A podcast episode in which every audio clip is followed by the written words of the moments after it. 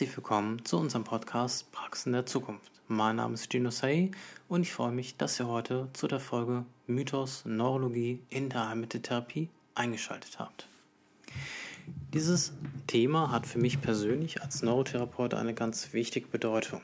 Denn in den letzten Jahren in meinem Beruf sind mir immer häufiger Aussagen entgegengebracht worden, dass neurologische Patienten keine oder nur geringfügige Fortschritte machen.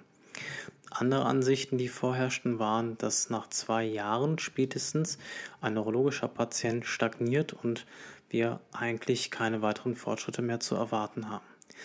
Diesen Zahn möchte ich ziehen und den Menschen, die ähnliche Gedanken haben, ja, möchte ich neue Gedanken mit an die Hand geben. Die Ansicht, dass neurologische Patienten keine Fortschritte machen, ist noch gar nicht so veraltet. Noch im 20. Jahrhundert ähm, ging man davon aus, dass nach einer Schädigung des menschlichen Gehirns, des Nervensystems, das System nicht in der Lage ist, sich neu organisieren zu können. Diese Meinung war in der Neurowissenschaft vorherrschend. Demgegenüber muss aber auch klar gesagt werden, dass natürlich die Möglichkeiten einer Feindiagnostik noch gar nicht gegeben waren. Heute mit dem CT und MRT wissen wir umso klarer, wie auch die Entwicklung zu beurteilen ist. Und sie vermitteln uns eine sehr detaillierte Sicht der Dinge ähm, und können natürlich haarklein die Strukturen neuroanatomisch, neurophysiologisch darstellen. Und ja, das bedeutet, dass neurologische Patienten sehr wohl in der Lage sind, äh, Fortschritte erzielen zu können und sich auch weiterentwickeln können. Wenn wir uns mit diesem Thema beschäftigen, werden wir allerdings auch nicht um den Begriff der neuronalen Plastizität herumkommen. Die neuronale Plastizität besagt, dass einzelne Nervenzellen, Nervenzellverbände und auch das gesamte zentrale Nervensystem in der Lage ist, sich zu verändern. Das bedeutet, durch Umweltanforderungen, die neu auftreten, sich dem Ganzen anpassen zu können. Der Amerikaner würde an dieser Stelle sagen, use it or lose it, also nutze oder gebrauche es. Ein weiterer wichtiger Punkt, wenn wir uns ähm, mit diesem Thema beschäftigen, ist das motorische Lernen. Und das motorische Lernen beinhaltet sowohl für den neurologischen Patienten als auch für uns als Autonomalverbraucher drei verschiedene Phasen. Und wenn ihr euch gedanklich zurückerinnert an eure erste Sportstunde oder wenn ihr Basketball, Fußball oder einer anderen Sportart nachgeht, da an eure erste Stunde erinnert, dann wird euch klar sein, dass äh, ihr in dieser Stunde erstmal sehr mit Informationen zugeschüttet worden seid. Ihr wart erstmal mehr gedanklich als körperlich in dieser ersten Stunde verhaftet und musstet erstmal diese Menge an Informationen irgendwie gedanklich verarbeiten. Und das ist die kognitive Phase, da wo jeder anfängt. Wenn wir uns um das Thema Lernen und gerade an der Motorik, wenn wir uns mit dem auseinandersetzen. Ihr verarbeitet erstmal die Menge an Informationen und seid, wie gesagt, weniger körperlich an diesem Prozess beteiligt. Trainiert ihr und werdet ihr besser, kommt ihr in die zweite Phase. Das ist die sogenannte assoziative Phase.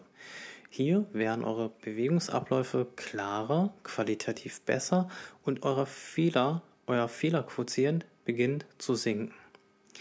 Trainiert ihr noch mehr und werdet noch besser und wiederholt das Ganze ständig, dann kommt ihr irgendwann in die automatisierte Phase. Die automatisierte Phase ist schon das, was der Name beinhaltet. Die Abläufe laufen automatisiert ab.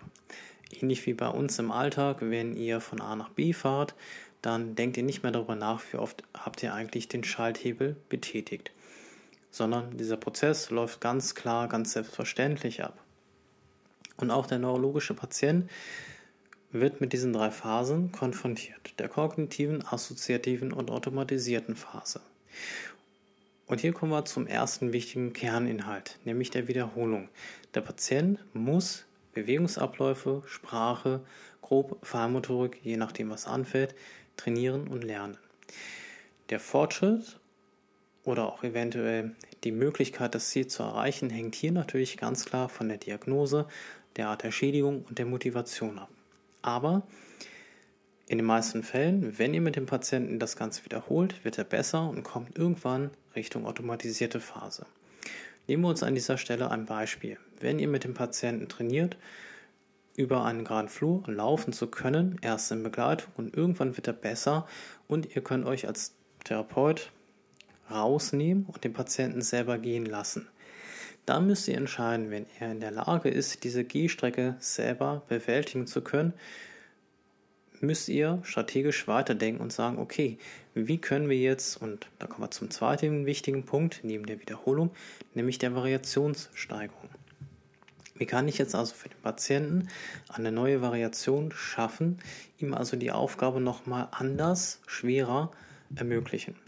Und wenn wir bei diesem Beispiel bleiben, dann könnte ich den Patienten jetzt nehmen und in die reale Welt packen, nämlich nach draußen. Er muss über Bordsteine laufen können, über Ampeln, das heißt über einen gewissen Zeitraum natürlich auch die Gehstrecke bewältigen können. Und diese beiden wichtigen Punkte, Wiederholung und Variation, sind die Kerninhalte des Trainings, sowohl für euch als auch für den Patienten in eurer Behandlung. Der dritte wichtige Punkt ist der Punkt der Motivation. Das heißt, der Patient muss und sollte motiviert sein. Und diese Motivation gelingt am besten, wenn ihr mit dem Patienten in Absprache eine Zieldefinition eingegangen seid. Wenn also der Patient weiß und ihr genauso, woran arbeitet ihr, wo möchte der Patient hin, dann ist die Förderung der intrinsischen Motivation, also der Motivation von innen herausgereift, von vornherein gegeben. Ja, und Studien belegen, dass wenn ihr lernt, das kann motorisch oder auch kognitiv sein, wenn ihr mit intrinsischer Motivation lernt, ihr deutlich effizienter lernt. Denn euer Fokus ist ganz klar auf die wichtigen Aspekte gelegt.